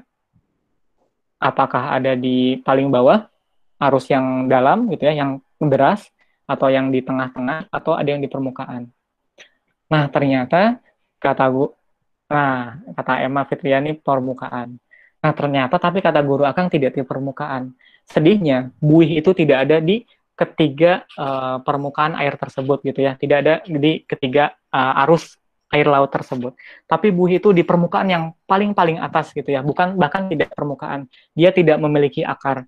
Dia terombang-ambing mengikuti ombak gitu ya. Uh, dia tidak punya pijakan dan terombang-ambing. Dan ke sekarang kita saksikan kaum muslimin teman-teman. Kemarin kalau kita ngikutin dunia uh, berita dunia internasional gitu ya, ada berita uh, Amerika mendukung Uighur. Gimana Uighur ini kan mukmin uh, muslim ya, saudara-saudara muslim kita yang uh, akhirnya di ini ya diskriminasi oleh uh, Tiongkok Allah alam ya. Nah, cuman akhirnya Amerika uh, membantu gitu ya, memberikan dukungan dukungan kepada Uighur gitu. Nah, di satu sisi Tiongkok gitu ya, itu memberikan dukungan kepada Palestina, teman-teman. Di mana Palestina ini banyak uh, ya di ini oleh Israel dan Amerika gitu ya. Nah, kita walau alam gitu ya, apakah mendukung secara murni atau karena di sana ada uh, ada uh, kepentingan gitu ya, ada strategi politik di sana di mana sebetulnya Cina dan Amerika sedang ada perang dagar gitu. Nah, dan sedihnya teman-teman kalau kita perhatikan Muslim di sini posisinya sama-sama sebagai korban. Sama ya jadi tadi kita hanya di arus permukaan gitu ya. Uh, kita terombang ambing kita tidak punya pijakan gitu. Hanya mengikuti uh, apa yang menjadi uh, apa yang menjadi kepentingan-kepentingan dunia gitu. Sedih banget sedih banget. Nah dan akang juga cerita uh, akang jadi waktu saat ke Mesir ketemu dengan teman akang yang dia uh, seorang traveler sering keliling dunia dan ketika di Rusia dia ketemu bule. Bule itu bilang, saya selama ini udah keliling dunia, cukup banyak negara yang udah saya kunjungin.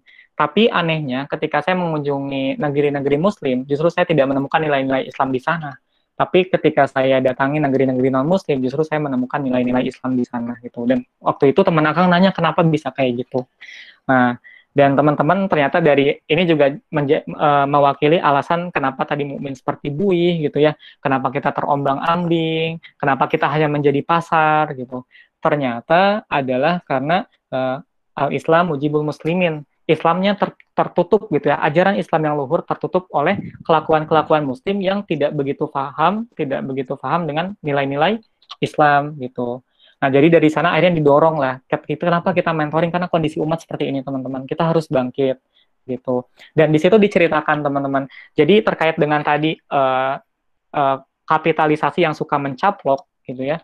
Itu sebetulnya sudah Allah isyaratkan di surat Al-Kahfi. Di surat Al-Kahfi itu kan ada kisah Nabi Musa dan Nabi Khidir ketika men, uh, bertemu dengan perampok ya. Dengan perampok itu akhirnya uh, akan mengambil setiap perahu yang uh, melintas melewati mereka tapi Nabi Musa dan uh, Nabi Khidir itu melubangi kapalnya gitu. Nah di situ sebenarnya ada strategi ekonominya lah. Al-Quran benar-benar sebagai petunjuk gitu. Nah dari sana akan pantik gitu ya. Dan setelah itu uh, pembukanya masuklah ke materi tentang Quran ini sebagai huda dan sebagai rahmat gitu. Nah kurang lebih gitu teman-teman untuk sesi penyampaiannya sudah jam 5 lebih juga. Nah selebihnya kita coba diskusi ya Semoga yang disampaikan ada manfaatnya. Mangga dikembalikan ke Danan. Oke, baik terima kasih tadi pemaparan dari Bang Paras ya, sangat begitu luar biasa. Menambah hasanah keilmuan kita, kemudian juga menambah motivasi dan inspirasi kita ketika kita ingin menjadi mentor di suatu saat nanti gitu. Nah ini sudah ada pertanyaan nih Kang dari salah satu peserta begitu. Dan sekali lagi uh, saya fasilitasi ada dua pertanyaan nanti untuk Ikhwan dan untuk Kahwat masing-masing memiliki satu pertanyaan uh,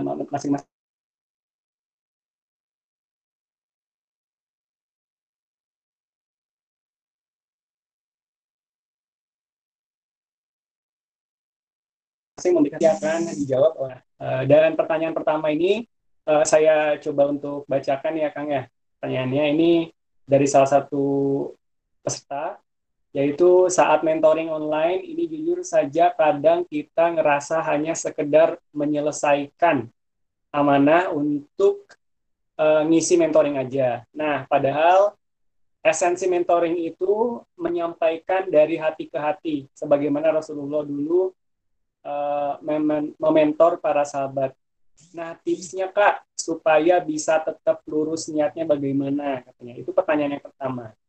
Kemudian satu lagi pertanyaan, uh, saya terkadang dengan murobi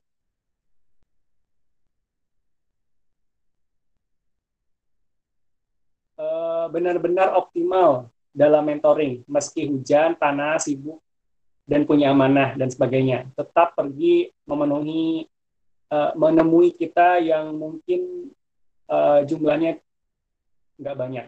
Nah, bagaimana kak cara untuk kita tuh tetap bisa optimal uh, berbuat yang mungkin semisal kita juga diamanahi sebagai mentor supaya tetap bisa continue improvement katanya.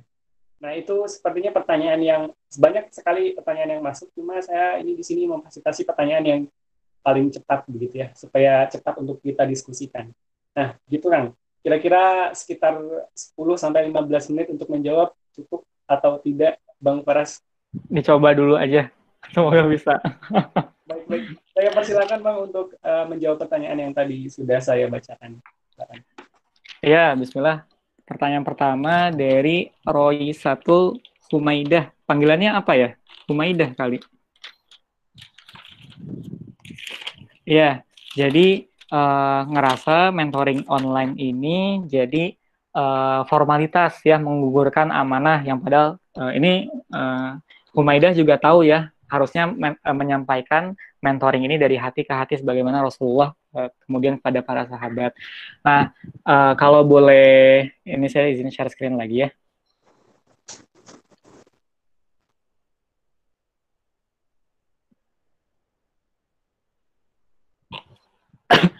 Nah, ini sebetulnya memang cukup fundamental, teman-teman ya.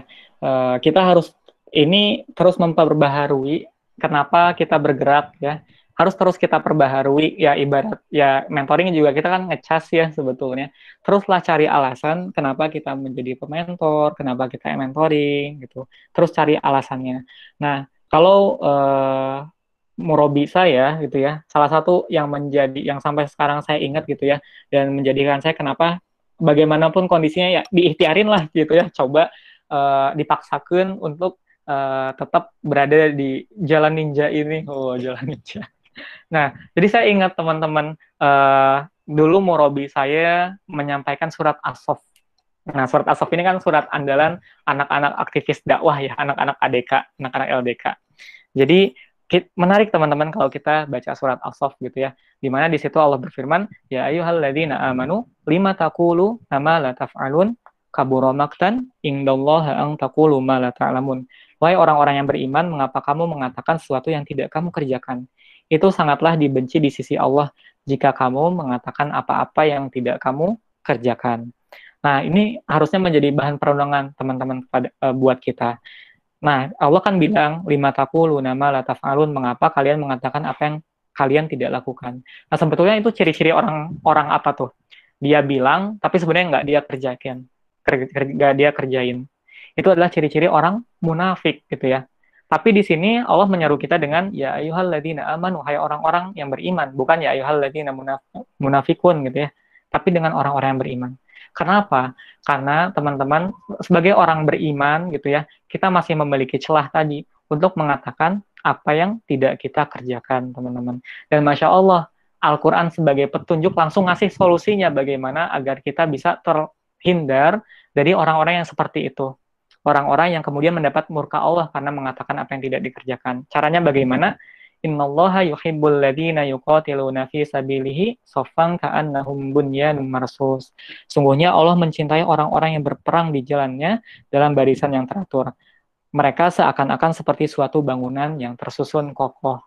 Nah, jadi teman-teman, ternyata cara kita agar tidak tadi ya, tidak mengatakan apa yang tidak kita kerjakan adalah dengan kita berjamaah kita bareng-bareng seperti bangunan yang kokoh gitu. Saling menyemangati akhirnya. Ketika kita sedang futur ada saudara kita yang saling menyemangati dan segala macamnya. Nah maka makanya ini salah satu salah satu uh, apa namanya masukan saran uh, di mana LDK memiliki peran sebagai itu. Ketika ini alhamdulillah ya perlu ter, perlu terbuka seperti barusan ya Uh, jadi ketika ada yang sedang futur sampaikan gitu. Nah, dan LDK perlu uh, sebagai badannya perlu apa namanya perlu um, apa namanya tuh peka ya perlu peka untuk melihat ketika teman-temannya ada yang futur dan segala macamnya gitu ya. Nah dan harapannya ada kaji, ada agenda-agenda sharing seperti ini akhirnya bisa kembali menemukan alasan-alasannya gitu ya. Tetap bareng-bareng, mengingatkan dalam kebenaran, dalam kesabaran gitu. Nah ini untuk yang jawabannya terkait yang bareng-bareng. Nah untuk yang jawabannya personal akhirnya uh, murobi saya itu melanjutkan di ayat-ayat akhir di surat As-Saff Ya ayyuhalladzina amanu hal adullukum ala tijarah tungjikum min adzabin alim. Tu'minuna billahi wa rasulihi wa tujahiduna fi sabilillahi bi amwalikum wa anfusikum. Dzalikum khairul lakum in kuntum ta'lamun. Yaghfir lakum dunubakum wa yudkhilkum jannat jannatin tajri min tahtihal anhar wa masakin thayyibatan fi jannati adn dzalikal fawzul azim wa ukhra tuhibbunaha nasrum minallahi wa fathun qarib wa basyiril mu'minin. Nah, di mana di sini Allah berfirman wahai orang-orang beriman, maukah kamu aku tunjukkan suatu perdagangan yang dapat menyelamatkan kamu dari azab yang pedih? Uh, ketika itu ketika mendapat nasihat itu dan berkali-kali sampai sekarang gitu ya saya sadar saya manusia yang banyak banget dosanya gitu ya. Kesalahan kadang uh, ya iya masih salah gitu ya. Eh kelakuan kelakuin lagi kelakuin lagi gitu ya. Banyak banget dosa yang akhirnya terlumur pada diri ini gitu ya. Nah di sini Allah ngasih gitu ya salah satu cara uh, perdagangan yang bisa menyelamatkan kita dari siksa yang pedih. Yang siksa yang pedih itu boleh jadi disebabkan karena kesalahan-kesalahan kita. Nah apa itu tu'minu nabillah beriman pada Allah wa rasulih dan rasulnya wa tujahiduna fi sabilillah dan ber, fi sabilillah dan berjihad di jalan Allah bi amwalikum wa anfusikum dengan harta benda kalian dan diri-diri kalian. Nah, ternyata dengan cara tadi teman-teman kita bisa beriman kepada Allah dan rasulnya dan enggak hanya itu tapi juga kita beramal dengan keimanan itu dengan cara berjihad dengan harta benda dan dengan diri-diri kita. Nah, biasanya bahasa Al-Qur'an ini prioritas teman-teman ya. Uh, nah, Maksudnya mungkin sekarang kita belum bisa ngasih dengan harta kita. Kalau kita lihat sejarah siroh gitu ya, masya Allah, uh, ketika ada perang Tabuk nih ya, Umar, uh, maaf Abu Bakar As-Siddiq itu sampai mensedekahkan semua hartanya hanya meninggalkan Allah dan Rasulnya bagi sahabatnya gitu ya itu harta teman-teman loh bisa jadi nggak makan segala macam Allah alam gitu ya. Nah kita mungkin saat ini tidak berkemampuan untuk memberikan harta untuk di, uh, digunakan jihad di jalan Allah gitu ya.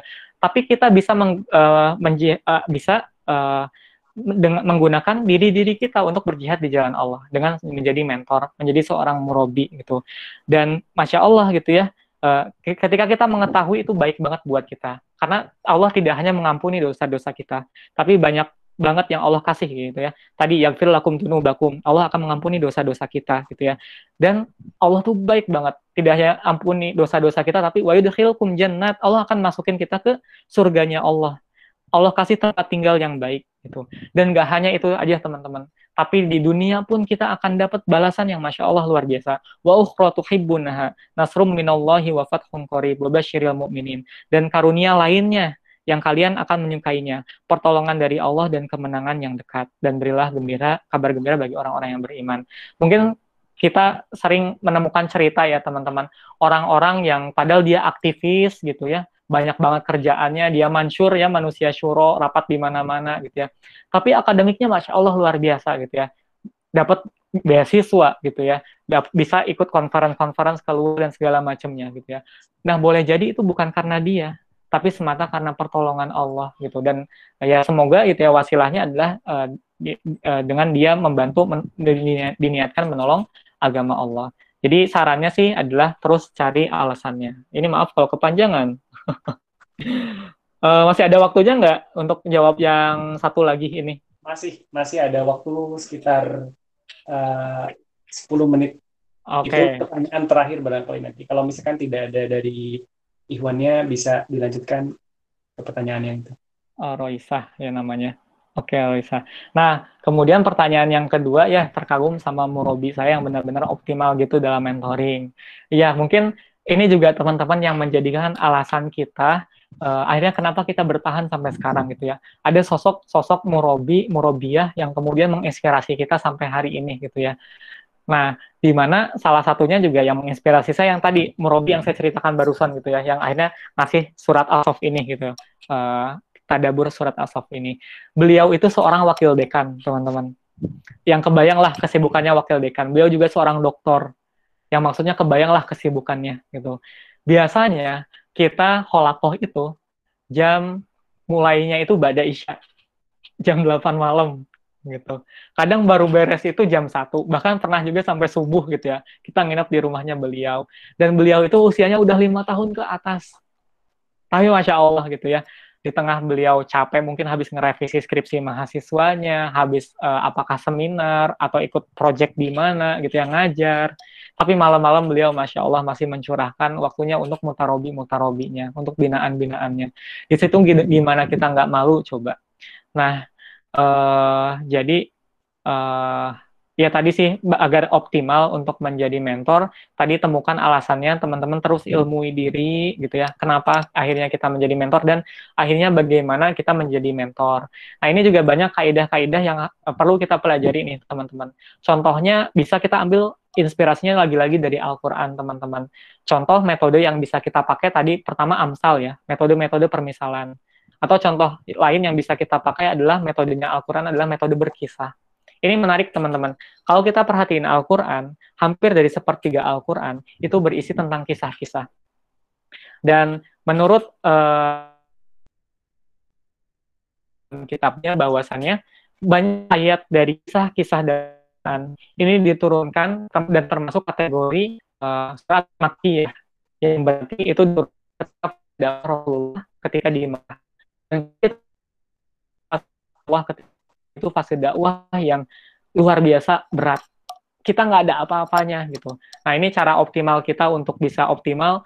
Kita harus punya pembanding teman-teman gitu. Ketika kita membandingkan diri dengan para sahabat, para ros, para sahabat atau bahkan para andia gitu ya, kita kan selalu termotivasi kita tuh nggak ada apa-apanya mereka-mereka. Kita untuk masuk surga yang sama dengan Rasul, para nabi, para sahabat gitu ya. Eh tapi ya kita cuman gini-gini sih aja gitu.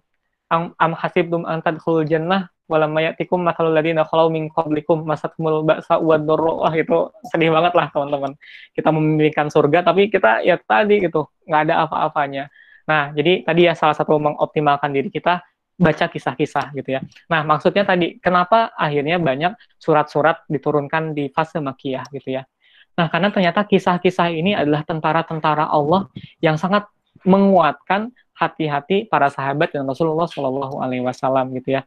Di mana dengan kisah-kisah itu uh, biasanya ketika ada pelajaran, ketika ada hikmah, hikmahnya tidak menggurui.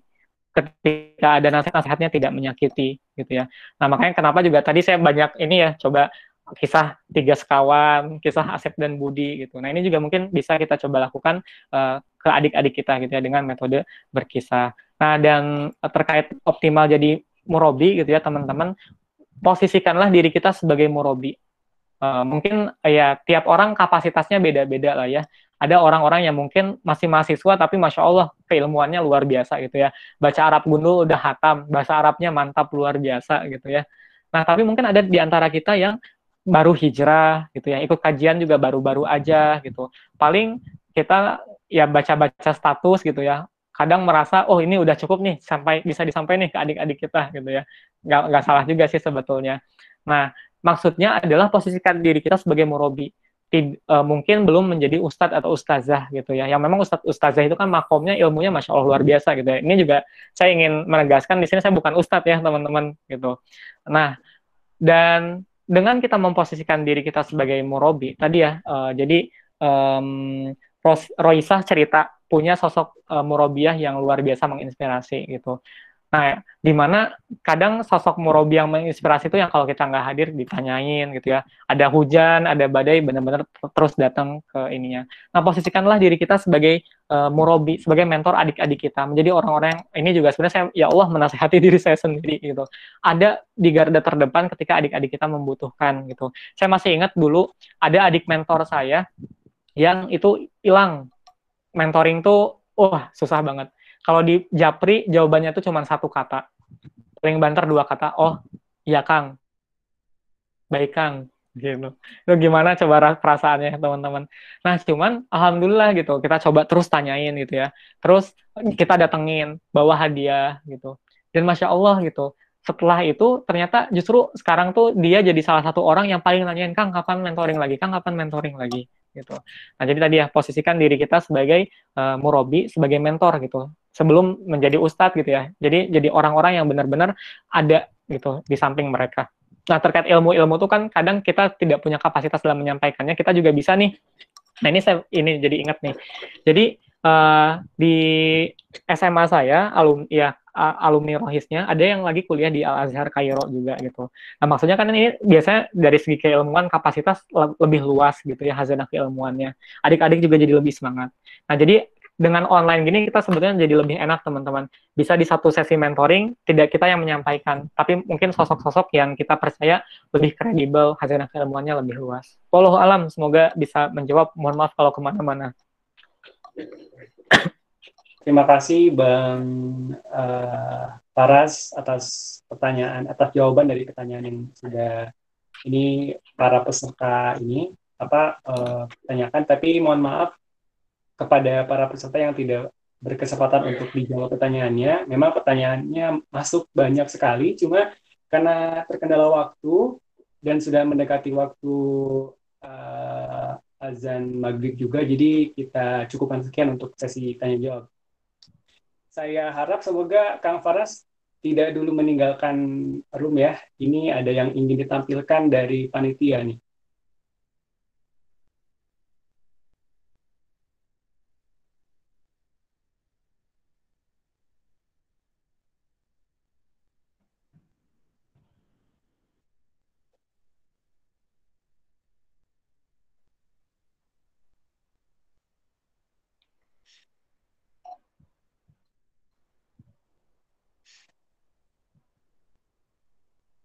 Baik.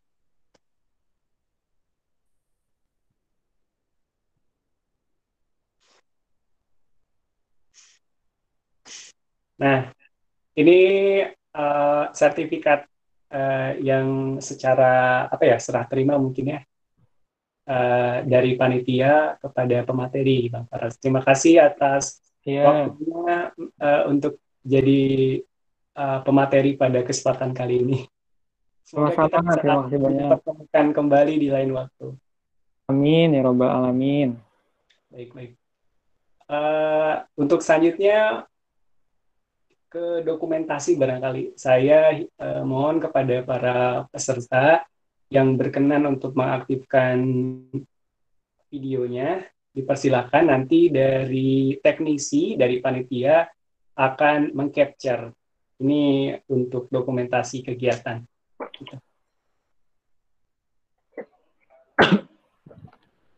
Baik. Saya hitung dari satu sampai sampai lima barangkali nanti teman-teman yang berkenan untuk mengaktifkan videonya dia mau diaktifkan dari hitungan satu sampai lima nanti teman-teman boleh uh, standby begitu ya. Baik.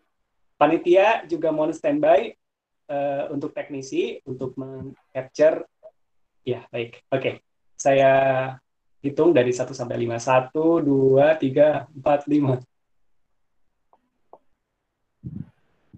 Oke, sekali lagi ya.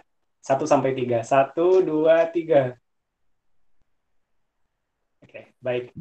Uh, dan terakhir nih, Bang Faras, terakhir sebelum Bang Faras uh, keluar ke Google Meet, ini ada permintaan dari panitia sebelum Bang Faras ini keluar dari Google Meet, saya coba uh, meminta kepada para peserta untuk mengunmute uh, ini semuanya untuk di-unmute. Nanti kita akan mengucapkan terima kasih bareng-bareng kepada Bang Faras sebelum Bang Faras meninggalkan Google Meet. Oke, saya hitung dari 1 sampai 3, teman-teman, untuk unmute uh, audionya, kita sama-sama mengucapkan terima kasih kepada Bang Fats. Oke, kita hitung ya. Dan itu bagi teman-teman yang belum mengisi presensi juga, silakan. Oke, uh, satu, dua, tiga. Terima kasih. Terima kasih, Terima kasih, Bang Faras. Iya, sama-sama. Waalaikumsalam. Maaf kalau ada salah. Oke, siap. Oke, uh, sekian barangkali yang bisa saya sampaikan. Mohon maaf atas segala kesalahan dari uh, apa dari moderator. Sekali lagi saya ucapkan terima kasih yang sebesar-besarnya uh, jazakumullah kepada para peserta, kemudian jazakallah kepada Bang Faras selaku pemateri pada kesempatan kali ini. Uh, saya kembalikan lagi kepada MC. Mohon maaf atas segala kesalahan. Saya Danan Setiawan. Wassalamualaikum warahmatullahi wabarakatuh. Waalaikumsalam warahmatullahi wabarakatuh. Ya, alhamdulillah. Ihwafillah semuanya. Uh, sesi kedua upgrading mentor sudah kita laksanakan. Jangan lupa ya itu ada uh, mentimeter. Boleh di uh, diisi ya kesan pesannya setelah mengikuti upgrading mentor baik yang kemari baik yang baik yang tadi pagi sesi pertama dan sesi kedua sekarang. Ada semangat baru luar biasa sangat motivatif luar biasa. Ya terima kasih. Um, oh ya. Kak Faras izin pamit dulu. Ya terima terima kasih Kak Faras uh, Waalaikumsalam. Ya um, untuk teman-teman semua uh, jangan lupa ya mengisi uh, presensi. Itu sudah ada di kolom chat. Um, dan jangan lupa juga untuk uh, para mentor masih ada sesi ketiga. Uh, ini khusus untuk para mentor ya. Uh, ada Kodia dan Monef ya. Nanti uh, setelah Isya pada Isya uh, nanti kita share lagi uh, di grup uh, KBBI ya. Nanti kita share lagi um, agendanya pada Isya insya Allah. Um, Oke, okay. uh, terima kasih kepada teman-teman semua yang sudah mengikuti uh, jalannya upgrading mentor ini dan Ahdanan juga yang sudah memandu uh, su apa ya, sudah menjadi moderator di acara upgrading mentor ini luar biasa sekali. Um, dari saya juga mohon maaf mungkin terdapat banyak kesalahan. Um, terima kasih atas perhatiannya uh, sebelumnya kita tutup uh, sesi kedua upgrading mentor ini dengan bacaan hamdalah bersama-sama. Alhamdulillahirobbilalamin dan doa kifaratul majelis. Subhanakallahumma wa bihamdika asyhadu an la Ya, sekian uh, jangan lupa setelah ini persiapan uh, sholat maghrib ya. Uh, terima kasih. Wabillahi taufiq walidayah. Wassalamualaikum warahmatullahi wabarakatuh. Waalaikumsalam warahmatullahi wabarakatuh.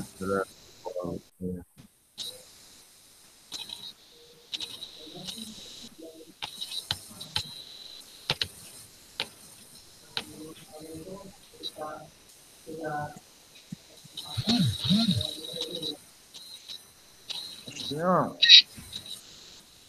Tadi panitia ada yang mendokumentasikan nggak, mengcapture? Ada, ada, insya Allah. Ada insya Allah ya. Tapi jangan ya. lupa untuk di-share ya. Ah, sih. Jazakallah, jazakallah khairan ya, Kang Daran. Hatur nuhun. Di grup ada lebih kuat. Biasa. Udah itu dunia ya. Kita uh, coba briefing kembali ya di 19 lewat 20 sebelum kegiatan insya Allah. Seperti nah, tadi mungkin ya. Hmm. Boleh, boleh. Ciao.